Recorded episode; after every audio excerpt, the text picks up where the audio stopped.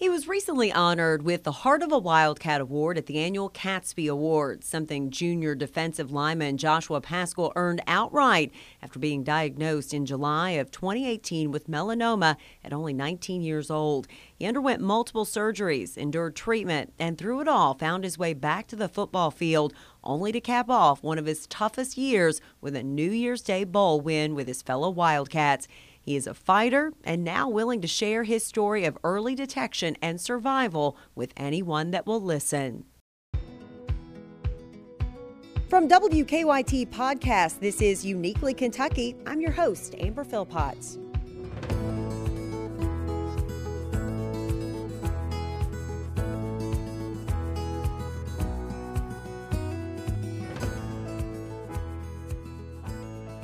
Joshua Paschal, welcome to Uniquely Kentucky. Oh, thank you for having me. Um, first question right off the bat that everybody wants to know How are you doing? How are you feeling these days? Uh, I'm feeling great. Um, I'm just trying to get ready for next season and just trying to progress off uh, the season we had last year. So we're just working to get better. Let's talk about that. Everybody wants to know about the season coming up, um, just coming off of um, spring training and, and, the spring game. What can people expect from you guys? Uh, people can expect a lot. Um, we know that a lot of people are really like doubting us, kind of, uh, just because we lost so many um, like familiar faces and everything. But uh, we're working just to just progress off of last year and do even better. And we feel like last year was just the foundation of what we can do to grow off of and everything. Also, the NFL draft. Yeah. How crazy is that to see the guys that you were just on the field with, in the training room with, um, be able to be drafted and now living out their dream wherever they're going to go? Uh, it's great because we just saw the work that they put in for it, and we saw like what they had to do to get to uh, to where they are now. And so just seeing all their hard work pays off, uh, pay off, and their dreams come true, it just um, it's just like re- really like I'm just thankful for them. It makes you think it's so close to you, right? You, yeah. you, know, like, okay, that could be there for me if I just work hard enough, right? Exactly. You were coming off of um, really a whirlwind. You were just on um, national television doing morning shows, and you're really all over the place, really spreading a message that I'm sure you never intended to be doing. But let's talk about back in July of 2018, Joshua, when you realized – something that looked like a blood blister was on your foot. What kind of clued you in that this just doesn't seem right? Um, well, I thought it was a blood blister, so of course I started picking at it and everything like that. And so I'll probably say um, after it started growing, that's when I realized that something wasn't right because usually with blood blisters, you know, it goes away after a certain amount of time or something like that. But this uh, never went away. It just kept uh, getting bigger and bigger. So I feel like that's what really um, made me take a closer look at it. I think what's incredible about your story is that, um, let's face it, a big tough guy like you walking into the, the trainer's room and saying, um, I've got this blood blister on my foot. But for the guys over there at UK to really take you seriously and say, this isn't right, and then to kind of push on, I mean, that really was life saving for you. Yeah, because it was something that I didn't really think, uh, really take seriously. And um, just before the season, I just wanted to get ready to play. I didn't really care about getting checked it out. Uh, checked out. I just wanted to be able to play uh, during the season. And so it was really um, my trainers that really um, looked out for me and just made sure that I was like okay um, as a person, not even as an athlete. Like they could have just let me go and uh, play football, but um, they were looking out for my health and uh, made sure that I went and got it checked out. Talk to me about that moment when you get the diagnosis, you hear the C word, and kind of what is, I mean, can you even wrap your head around that at that time? Um, well, no, because that was actually my follow up appointment. When, uh, once they told me how bad it was, um, it was after, after my first surgery. So after my first surgery, I was thinking, okay, it's fine because, you know, they got everything out. But once I came in and was ready for the good news that I thought I was going to get, um, that really caught me off guard, and I didn't really see that, any of that coming and I was with my family, of course, and of course they didn't see any of that coming either. But my mom was so like poised in that moment because uh, her faith and everything, and um, that really like rubbed off on me throughout the whole thing because she was just so poised and she was calm because she kept saying like I know you're healed, like you're healed through your faith, and that's just something that just stuck with me when they went in for that surgery, they found out that it was a little bit deeper, a little bit more progressed, advanced, if you will. So you were diagnosed with melanoma. Is that something that you really had even thought of or even knew what it was? Uh, no, I had no idea what it was. Um, so just growing up, I never heard of skin cancer for African Americans. That's not something that was talked about in my house. Um, of course, like cancer was talked about, but it wasn't about us because we were kids. You know, like we never think that anything like that can happen to us. We're always thinking we're like invincible and stuff like that. But as far as skin cancer, I would never would have thought about that. So, if you have um, been on social media in the last week, you have seen more of your foot probably than anybody needs to see, right? It is everywhere, but it also is a really good reminder of when you see that that it it doesn't always have to be in a place that you get a lot of sun for sure. What was your after the diagnosis? You did the surgery. Um, what was your then kind of next line of defense? You do immunotherapy, is that right? Uh, yes, man. I do immunotherapy. Uh, I do that every four weeks, and I think I have 13 doses total. And I only have a couple more, and I'll be finished in August you know, talk about going through all of that because here you are, you're you're in the middle of, of football. You you want to be out there with everybody. You've also got this going on. Like, how was that kind of with you being tugged at, going, I really want to be out there with my guys, but I've also got this going on and I've got to do it to save my life. Yeah. So, I mean, football means so much to me, and that's just something that I always. Uh, put above like myself and just like always wanting to be out there with my brothers and everything. But at the same time, um, my even my teammates and my coaches, they'll always like tell me. I know my roommate uh, uh, Quinton, he always tell me like you need to like chill out, you need to calm down, like you need to take care of yourself at this time, like stop trying to rush everything and stuff like that. So I have like a lot of people that like try to look out for me when it comes to that you um, kind of had a, a, a, unique situation in the sense that sort of the entire time that you're going through this, you actually have Coach Schlarman going through his own cancer mm-hmm. um, journey as well. What was that like for you? And then kind of also being able to maybe be a little bit of positivity for him too at the same time. Well, like Coach Schlarman, um, everybody would just come back from because I would be in the bed um, at home, like recovering from surgery, and then everybody would come back um, home after camp practice and everything, and just telling me how Coach Slum was at practice, just overjoyed and everything. And I remember the first time I came back and I saw Coach Slum, and he was going through uh, just so much.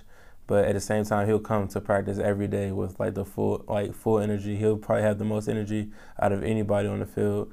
And like you know, like none of us knows like what what was happening in his body and everything, and we couldn't even imagine what he was going through. But at the same time, he just had that faith in him and that just that strong desire to just um, lift other people up. And I feel like that's what lifted me up.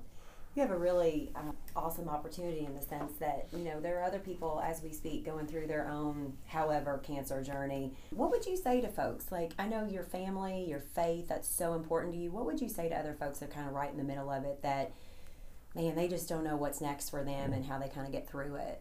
Um, so as far as me, I just trusted my faith. And I trusted that um, just anything I was going through that um, I knew it wasn't in my plan, of course, but it's not my plan that I needed to worry about.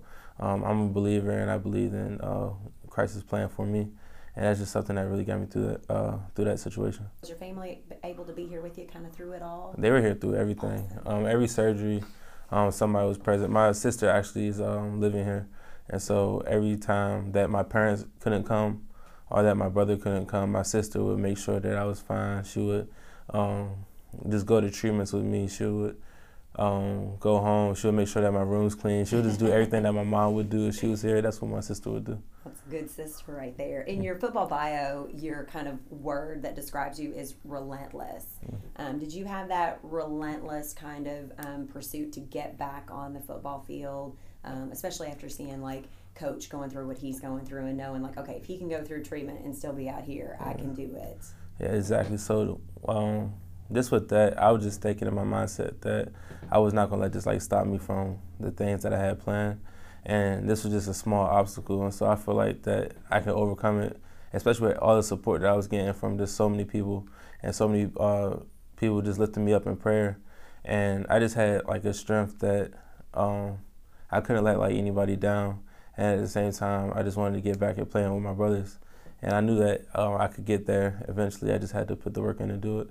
Let's go back to um, kind of uh, you, you've had others, but your kind of football debut after um, the surgery and going through everything. Um, I was at that game. We tailgate. I remember the exact um, moment that you go in and you let's see, I have it. I have a down here. I'm make sure I get it correct. It was Middle Tennessee State. You make a tackle in the second quarter on third down. It forced a punt. The stadium went nuts. Mm-hmm. Do you remember that moment? And I do you remember it. what you were feeling in that moment? Yeah, I remember it. Um, this I always just uh, watch that video. Sometimes I just like to hear it, like the announcer and everything, just the crowd, and it just I just remember making a tackle and just getting up and then hearing the announcer call my name, and that was, was my first time since last year, like since my freshman season, like even hearing that. And my favorite thing was just my teammates' reactions, and just like everybody come over there, and they were like, I watched the video again, I just saw all the smiles on their faces and everything. And I was just like, wow, like they're really like out here, like really supporting me. And I knew they always had my back, but that was just like a testament to that. It was a special moment because e- even if you weren't in there like us and we're out in the parking lot, it was still a special moment. Yeah. And at that moment, you knew that the entire Big Blue Nation was behind you. Yeah. We always talk about the Big Blue Nation um, just being so crazy in its fan base, but did you feel their love and their support and their prayers through all of this? Because everybody was thinking about you. I mean, you were what everybody was talking about. Mhm. I know. I don't think it was one day that went by where someone didn't reach out to me. And I feel like that was just all the Big Blue Nation. Like no matter what, like they made sure that I felt um, that love, and they made sure that I wasn't, I didn't feel alone. And that's something that I truly uh, appreciate them for, just because, um, like during that time, it, it would be easy to lose yourself and uh, um, feel alone, like during times like that. But just having that fan base and having Big Blue Nation just there and just to give you that comfort and that love um, was amazing. What's your um, relationship with Coach Stoops like? Because I would have to imagine that for your family, um, just knowing that you're kind of in their hands, you're in good hands. At least that's I hope that's what they Mm-hmm. feel like. What's your relationship like with him, and how was he through all of this? Um, he was great through all of this. Um, he would just check up on me, and he knew um, that this wasn't easy for me and everything. And he knew that um, one of the toughest things was not being able to play with my team. And so um, this for everything that uh, he did, as far as the wristbands, as far as um, just checking up on me and just making sure everything's fine. Um, checking up on my family and making sure that they're good, and just um, just knowing that he was there for us, because not um, all coaches would really do that. And just to know that I had a coach like that and that really cared for me as a person more than an athlete meant a lot. Joshua, you could be doing anything. You could totally be focused on football. You could be totally focused on it's summer and I've got a little bit of time off to myself. But you've kind of um, committed yourself to kind of being an advocate now for um, skin cancer awareness. Why was that important to you, and what do you hope people take away from your story, your message? Well, this is important to me just because um, this is something I went through. And I know that maybe some people feel alone, but I had so much support from so many different people. But I know that some people don't get that. And I just want some people just to be able to look up, um, just look up my name and just see this story and just see all the different things um, just come up and just to, uh, just for them to be able to relate to me and just to um, know that they're not alone and that um, that they can like reach out to me if they need anything, and just things like that, and that I can always just um, try to lift them up. You've got a pretty important voice in the African American community. As you said, this was not something that was talked about very often. So, do you kind of find yourself talking about that, especially in that community for sure? Yeah, I actually had um, a couple of people just hit me up on social media and just asking about certain things. Um, I know uh, one person actually hit me up and said that they had a spot on them and that um, it's continued to grow, but they don't know if they want to go to the doctor or not.